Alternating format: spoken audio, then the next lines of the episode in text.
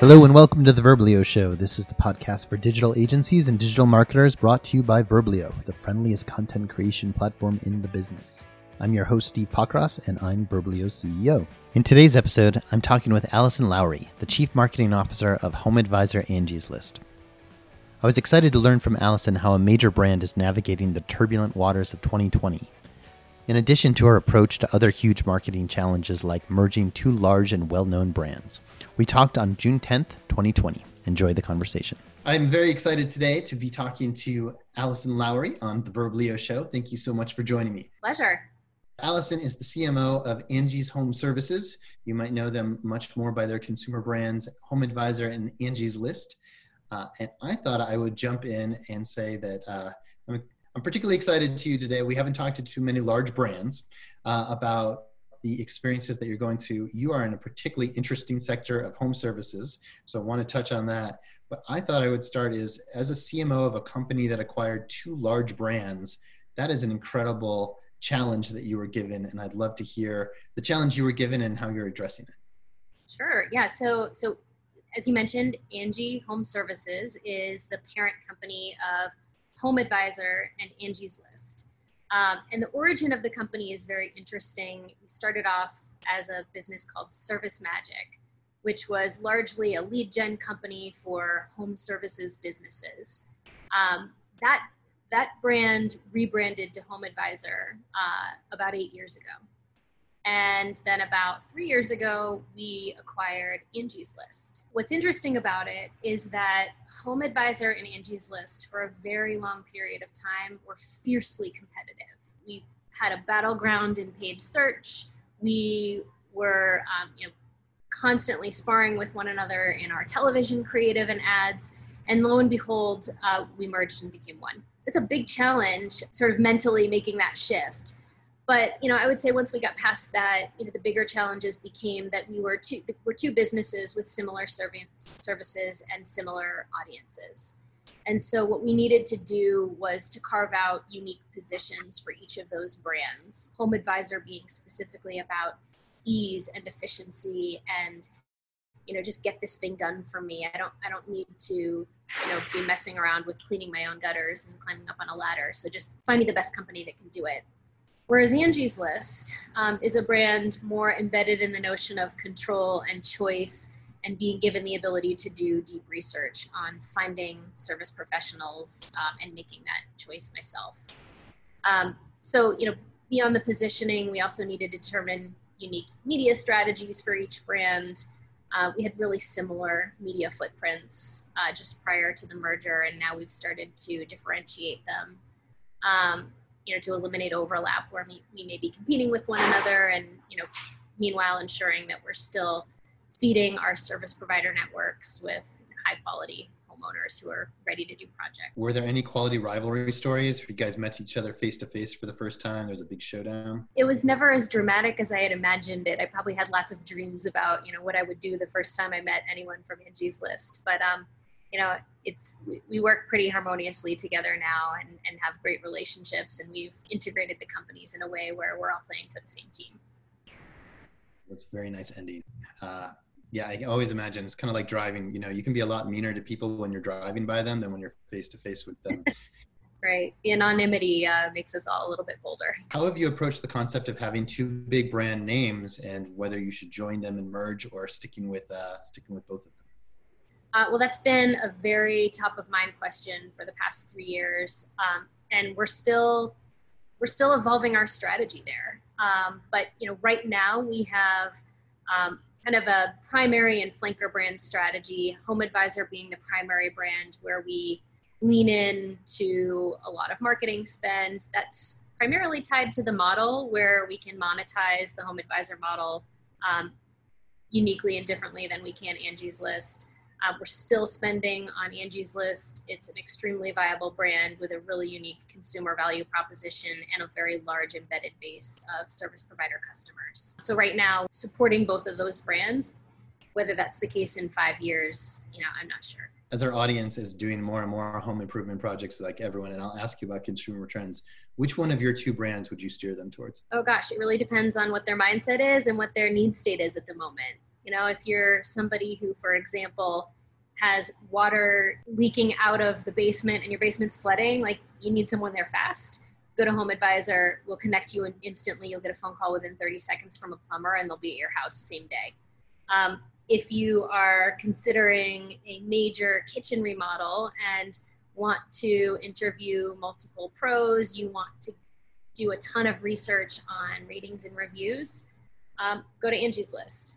You know, it's not to say that it's not to say that Angie's List can't help you with that immediate plumbing problem. It's not to say that Home Advisor can't help you get multiple quotes um, from service pros, but you know, I think that that the example I gave you speaks to the, the mindset and need state of the consumer and, and how it aligns with the models of each of our brands. Every big merger and every big acquisition always starts with the concept of economies of scale. And I'm wondering if, because you had a lot of overlap in your marketing footprint, did you achieve economies of scale as far as driving down some of your pricing for, for all of your different channels?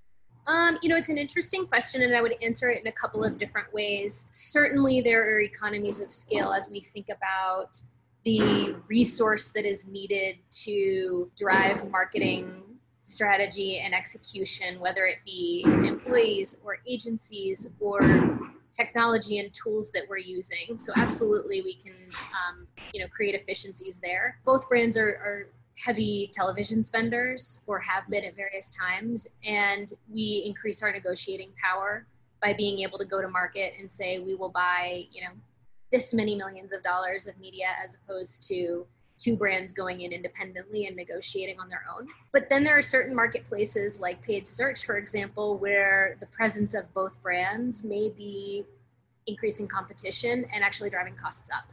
So it's it's a mixed bag in that sense, but we're very attuned to where we think we can have leverage from you know a dual brand strategy and being able to negotiate uh, versus where we need to be really cognizant of of driving costs up. Very interesting. I, yeah, I think all of us want to know if some of those talking points are actually true and how they play out. At Angie Home Services, you have a unique perspective into how thousands of home services contractors are responding to the COVID crisis.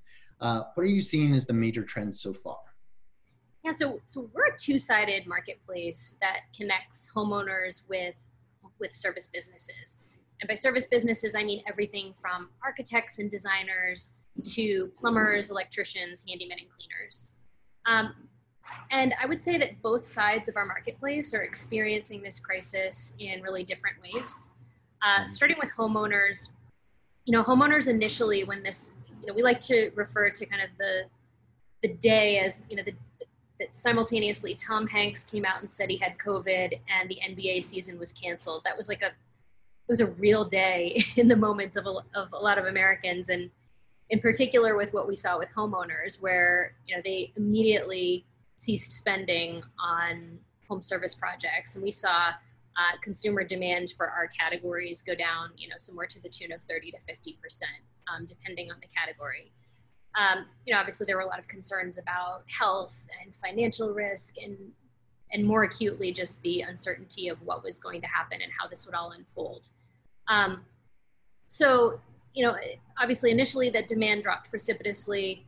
We're starting to see it come back. We think that that's a function of a few things. Number one, that consumers are spending a lot more time in their homes. But beyond that, we're also finding that consumers are starting to shift their spending they're realizing that you know that summer vacation they may have planned is not going to happen you know they're not spending on dining out and entertainment and so they're putting those dollars back into their homes to upgrade them. Service pros are experiencing something sort of different, which is, you know, we, we have over 250,000 home service pros in our network between the two brands. Um, 75% of them are small local businesses with under five employees. And so, you know, that initial drop in consumer demand hit them really hard. And you know, consequently, we found that two thirds of them were making staffing changes, whether it be furloughs or layoffs or reduced work hours, um, just to be able to stay in business. Uh, the positive is that home service businesses were deemed essential so that they can continue to run and operate and continue going to work. Um, you know, despite that, they have to go to work in a different way than they have historically And so some of the changes that we're seeing with service providers are that they're changing the interactions with their homeowner customers, um, primarily for the purpose of keeping everyone safe, meaning their own employees and the homeowners. And that might include things like, um, you know, wearing PPE, um, identifying opportunities to communicate in ways where there's reduced contact. Um, we at Home Advisor and Angie's List recently introduced um, online payment, so contact free payment, um, and video chat, which in many cases is replacing the need for a service technician to have to go into the home to provide an estimate. Um, and, and across the board, you know, 90% of service professionals are adopting totally new um, cleaning protocols with enhanced sanitation, and we're really proud of, of the way that this category has responded um, to the crisis. That is uh, that's super impressive, especially going across. How many service pros did you say? Two hundred fifty thousand. Wow, and all of them are going through all of this at the same time. That's amazing. Yeah. yeah. Um, so you said at the beginning there was a you know a huge impact to home services, and now you're. When did the about when did the rebound start, and is the rebound looking as like you're back to normal, or might even be a growth area? Well, so we don't know if this is a home services boom or a home services bubble. Uh, mm. We started to observe a rebound in about mid April. Now, mid April is also a time of year where, you know, it's home services season, it's home improvement season. People start taking on those projects both in the interior and exterior of their homes. So, some of that is expected under normal situations, but we're seeing things bounce back um, well beyond where we expected to be. And so, you know, it's only been about a month or a month and a half of this. So we're, we're cautiously optimistic that this is a trend that will endure, um, particularly as homeowners are spending way more time in their homes um, and have fundamental needs for home services. But it's really too early to call it. Good. Well, I wish I wish luck your way for this yeah, a trend versus a bubble. Um, yeah. Interesting enough on, on the Verblio side, we home services was our hardest hit category for the month and a half after a crisis. We, we saw a 30% drop in that category, which is way beyond any other category. But we saw a huge rebound starting in kind of May 1st, and maybe I hadn't even associated it with the, the springtime conditions. Have you adapted your marketing strategies post COVID, and how so? Yes, we have. One thing that has become very clear through this crisis is that our mission as a company has never been more important um, we're here to help solve problems in the home and realize opportunities. And we're also here to support the small businesses that make those things happen. Um, so, as soon as we saw the gravity of what was happening with the crisis, we started executing on our four main priorities as a business um, taking care of our employees, taking care of our customers, uh, stabilizing the business financially, and one that I think is extraordinarily important is continuing to innovate our way through this so that we come out of this crisis in a much stronger position than we entered it. Um, so things that we did right away um, as a business, you know, it, it, was hard because in the first several weeks we were getting new information daily, if not hourly, and so we found ourselves reacting in real time to assess the situation. Um, First and foremost, we communicated with our customers on how to stay safe. We are inherently a business that is defined by having someone come into your home to provide service. And obviously, that's a sensitive um, topic. Um, secondly, we started innovating to roll out very quickly some solutions that minimize contact between home service pros and homeowners, namely an online payment platform where you can pay your service professional through Home Advisor's app. And we also introduced video video chat, which enables homeowners and pros to have those initial conversations and consults over video directly through our app, as opposed to having to meet in person. Um, and you know, we felt that those were critically important to roll out immediately because they've solved some very real problems that exist in our category today that are exacerbated by COVID. Um, we also went toward. Sorry, can I ask you just really quickly? And I, I'm sorry to interrupt, but I, am kind of interested because the first question that you answered about your how did you change your marketing was focusing on the product. Was product marketing a conscious focus of where you pointed your team? we knew that we needed to do some things to react to the situation because our existing product had some challenges because it required a lot of person to person contact in order to deliver the experience. And so we knew that we needed to find alternatives to that. And, and frankly, I think that those are trends that will endure. I mean, providing a more frictionless, easy to use service and experience is not something that is unique to COVID. It just happened to be uh, prompted by the timing of it was prompted by COVID. Um, now there, there were some other things that that we did that were that are not considered true like traditional marketing but as a business you know we we lobbied congress to ensure that home services businesses are deemed essential so that they could continue to go to work. Um, and we also worked with our governments to ensure that funding um, you know that, that, home service businesses were top of mind during the um, allocation of funding decisions. Um, so so those i would say are kind of more structural business decisions and actions that we took.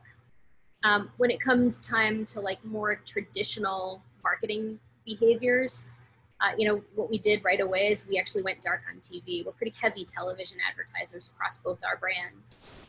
Um, and, and, we cut back some marketing spend temporarily uh, because you know with a massive drop in consumer demand we knew that it would be a waste of money. But more importantly you know, like it just felt really off tone. Watching the news and you know, having watching all these messages of catastrophe and, and death and destruction and bad news, and we don't really want our brand associated with that. Um, so we, we quickly went to work changing our message to focus on empathy and trust and having a social conscience in these times. Can you describe what one of those ads looks like now? It's such a hard tone to capture, and I can't even imagine the amount of thought that went into it. Yeah, so it, what's interesting is that our, our advertising historically has been very um, like functional, transactional, drive the consumer to go to the website or the app. And we actually pivoted and we developed a commercial that's all about elevating our service professionals. It's um, it's still photography because we didn't have the ability to go out and shoot new television spots, so we we utilized still photography um, in you know this really unique black and white, sort of highly saturated visual look and feel. And the ads talk about how you know some small businesses you can't find them on Main Street, but they are incredibly experienced and talented and essential in our lives. And you can find them on Home Advisor. And you've been able to find them on Home Advisor for more than 20 years. You know, it's interesting. I mean, we've now seen things turn a corner in our particular category. I don't know that things have turned a corner in you know the restaurant industry or the travel industry but unique to us as the world has started to adapt to this new normal we actually saw an opportunity to lean back into marketing. Consumers need us more than ever and, and service providers need us more than ever. And so we take that seriously and know that like we need to continue to provide a really uh, powerful service to both parties. Um, there's also this other factor which is that ad rates across like nearly every platform, everything from TV to display to app to social, are extremely favorable in the moment. And so, you know, that enabled us to go and, you know, spend back in the channels where we had historically spent, um, invested a lot, but it's also allowing us to be uh, experimental in some new channels, which is, which is uh, kind of fun for us to be thinking about right now and hopefully paves the way for you know new future marketing opportunities. Well any discussion about growth is fun right now and it's uh, quite a relief. Uh, are there any of those channels and new trends that you're particularly excited about? Yeah so i'm excited. You know one thing that we we've always been very present in social media both on the paid and organic side but um, what this offered us an opportunity to do is engage with our uh, social followers in a new and interesting way. So we have a social activation um, that'll launch in about a week. It's called Build My Background, where you know we're saying, hey, look, you know, we're all kind of working from home, and our our homes are multitasking in many ways. You know, what is also what is my bedroom is also now my husband's office, and so the use of virtual backgrounds has become quite prevalent um, to cover up some of this multitasking in our homes um, Home Advisor wants to actually build you a real background. You know, we'll come in and do a remodel of your home. So for a handful of lucky uh, consumers, will, will come in and do that. We haven't quite launched it yet, but we're excited to launch on TikTok. I think that's you know been something we have not invested in historically, but rates are good and we're in a position to do so. We both operate dual sided marketplaces. Um, and I really appreciate the amount of mission driven spirit that you have with, uh, with working with your service pros as well. We feel the same way about our writers. I'm interested in your uh, how your marketing challenges have changed with your service providers as well. Yeah, so you know it's it's an interesting question. Our consumer marketing and service provider marketing are really different for us. Like there's no one single playbook that covers both of them, just due to the uniqueness and complexity of both both sides. Um, consumer marketing, you know, there's almost unlimited consumer demand. Just to put that into perspective, there are something like 75 million homeowner households in the US, all of which do six to eight home projects a year. And so it's easy to find consumers in need of, of, help. Generally speaking, everybody's got some kind of home project need at any point in time. And so if we can remind them of that and provide them a solution, then we're, you know, it, we can be present in a multitude of different marketing channels um, and find that you know acquisition is is profitable that way. Service provider marketing is a little bit different. Um, it's a much smaller audience in total. It's pretty niche and also highly fragmented. Meaning, like I say, we have 250,000 home service pros in our network, but that doesn't mean they're all the same. Compare and contrast the needs of an architect versus the needs of a handyman. They're just inherently really different types of businesses that offer different types of services. And they don't all consume media in the same ways that homeowners do. Meaning, you know, a lot of homeowners you can find sitting on a couch watching TV with a phone in their hand, which enables them to take action right away, versus service providers maybe on a job site with tools in their hands, you know, not ready to take action right away. Beyond that, we also have a much longer and high touch sales cycle for service providers. So, you know, the implication is that we have to be very, very targeted with our marketing. We have to develop and nurture campaigns. We need to identify the right types of offers and promotions that motivate action. And so it's just a totally different philosophy and ideology as we think about marketing to homeowners versus marketing to service providers. That makes a lot of sense. Uh, we find it extremely different too. We actually don't spend very much t- because there's so much demand to find opportunities for freelance writing in the world. We spend very little of our focus marketing more on curating. I'm wondering, given how large your service provider pool is, is this still a big focus for you um, as far as bringing in new providers? It's a huge focus for us. Um, our service provider network is what drives a great consumer experience with our brands. And so, you know, while we have a very high count in total of service professionals, the way to think about it is that we need to have the right type of service professional in exactly the right geography at exactly the time that you, the homeowner, needs them. And so being able to match up this kind of fleeting consumer demand with um, a service provider base that's highly fragmented, profiled to do lots of different types of job. We're constantly in need of really great service providers. What we've observed over time is that our ability to drive consumer demand outpaces our ability to drive capacity within our service provider network. And so it will always be a focus. That's such an amazing challenge. Adding the geographic local component to it is so much more intense the uh, how many service providers are there? Two hundred fifty thousand sounds like a lot. Yeah, and it's it's it's hard to know um, because many of them are small, individually owned businesses, and there's like a high churn of those businesses. When we saw the downturn, the economic downturn in two thousand eight, um, many of those service provider businesses went out of business for good.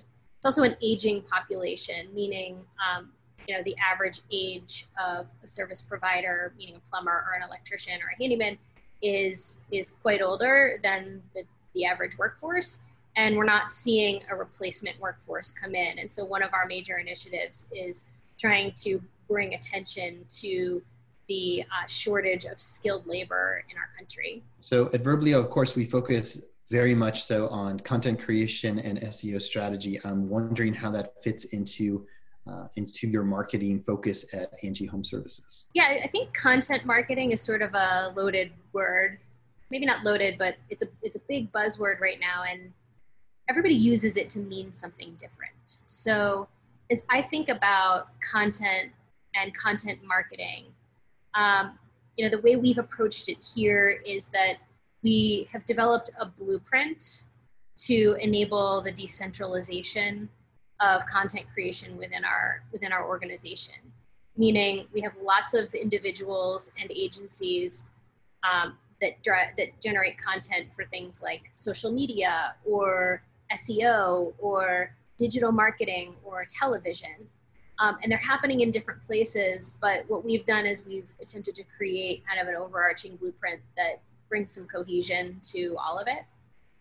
Um, we've also brought in-house talented writers and designers within the marketing organization to rapidly develop as much of our own content as we possibly can. It's still such a fairly new field within marketing, though it's not a new concept. Uh, but I think it's something that everybody can stand to get better at and put more formality around. Yeah, it's really insightful. The the concept of the, just the word content marketing needs a lot more segmentation now that we're at this phase of development. And it also, I mean, it's basically just the reinvention of brand marketing. This is just the modern form of it. Um, and is content somewhere that you're investing more of uh, as well as you look at other, as your new strategies?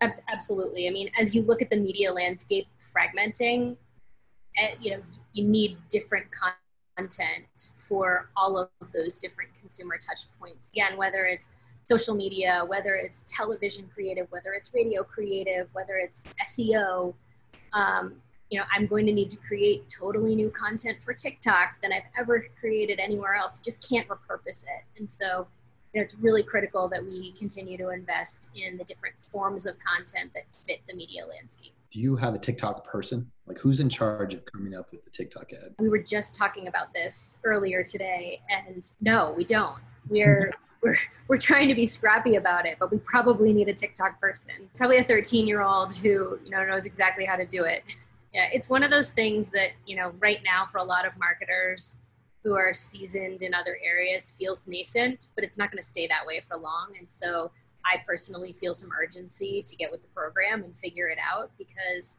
you know, early on, I think TikTok was skewing much younger in terms of a demo. And for brands like Home Advisor and Angie's List, was less important because you couldn't find as many homeowners. But interestingly enough, I actually think COVID has created a resurgence of interest in TikTok among every single age demo, um, mm-hmm. making it more important for really established brands and new brands. So you've been marketing this different versions of this concept as you've evolved and become, you know, from Service Magic all the way through three different brands and on the way up. Uh, I'm going to ask you kind of more of the mistake question. What are some of the, the the mistakes you've made along the way uh, and things that you can that our audience can learn from to avoid that one really important lesson i have learned is just not to underestimate expertise. And i mean that in, i mean that in a couple of different ways. Number one we can't all be experts in every aspect of marketing from a functional standpoint. Part of not underestimating expertise is making sure that you hire really really well or utilize agencies who have really strong proficiencies in certain areas. But beyond that, I've had the fortune of working for Home Advisor and Angie's List for the past 10 years in a category where I'm very passionate. I too am a homeowner and I try to fix things on my own. But I cannot pretend to know the first thing about what it might be like to be a plumber or an electrician, uh, running my own small business.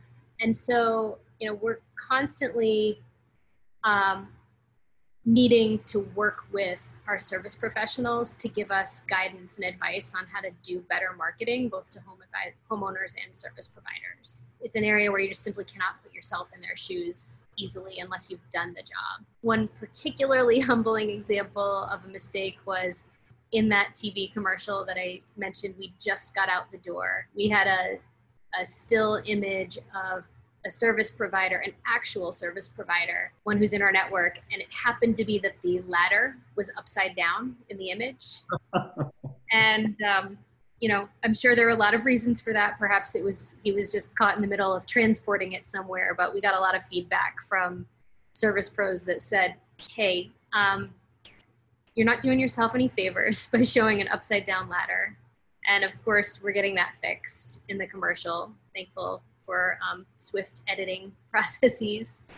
Uh, but it just was another uh, example of it's impossible to know everything, and so it's really important to lean on those who truly are experts to ensure that you know this really well-intentioned message gets out there in a way that's positive and one that where we don't undermine our own credibility that is great guidance and especially with so many more marketing areas that you need to be good at every single year there's only so many you can keep up with uh, it's interesting. So most of our agency kind of guidance have, have, talked to digital agencies about the focus of specialization right now. And here you are coming from the brand side, so you need the same thing from the agencies. I think is a good message for them to hear. Yeah, you know, we don't have a one size fits all thought process around agencies. We tend to to try to build proficiency in house.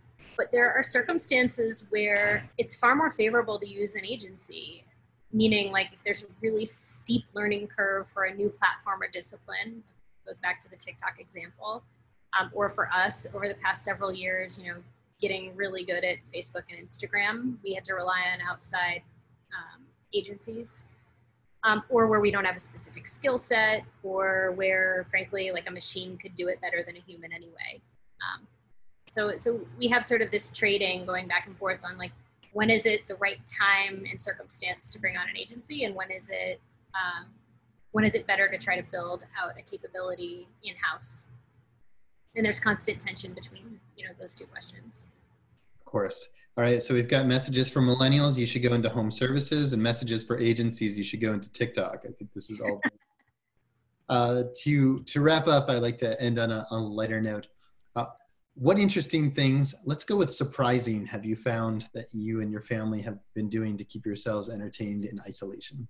Well i'm still looking for a lot of ideas here because you know i wouldn't say that we're like you know thriving and every day is an exciting new day. I have this coffee mug that i use every morning that says let the adventure begin and i find it so ironic every day of quarantine that goes by um, so my husband and i uh, have two children. We live in a 1930s home in East Denver. Um, and like many other people out there, uh, we're combating boredom and monotony with cooking and Netflix and going to the car wash. um, but I think the sort of unique thing that we've discovered is that um, we, meaning my husband and I and our children, really thrive on challenge. And we used to find that through traveling a lot. Um, and I think the first the first 10 weeks of this calendar year, I was on the road for eight of them. And so to see my suitcase like sitting in the corner of my closet is really sad. Um, and so we're having to find new ways to like keep ourselves challenged. Um, some silly things like we built our kids a Ninja Warrior course and we try to time them every week and so they get faster on it. Um, we recently did like a family 10K around the park. We had to just make it up on our own. Personally, I'm going to try to run a thousand miles this year. I mean, why not? It's one of the only things I can do. So. I had a quality parenting and isolation moment last night where I was trying to tell my uh, my 12 year old he was uh, we were playing Settlers of Catan, which is way too confrontational for being trapped in a home, and uh, he's a terrible winner. And so I said, you know, you really need to work to work on being a better winner in Catan. He said, Dad, it doesn't matter. I don't have to. You have to play with me. I'm stuck in this place. Yes, true words. Um, I've learned a lot from that. Uh, I am deeply, bizarrely jealous of seeing you in an actual place that's not your home. And uh, I look forward to getting out in the world soon. Um, Allison, thank you so much for joining me on the Verblio Show. That was absolutely interesting and fascinating. Thank you. Thank you so much for having me. That's it for this episode of The Verblio Show. Thanks for tuning in. This is Steve Pockross in Denver, Colorado, signing off.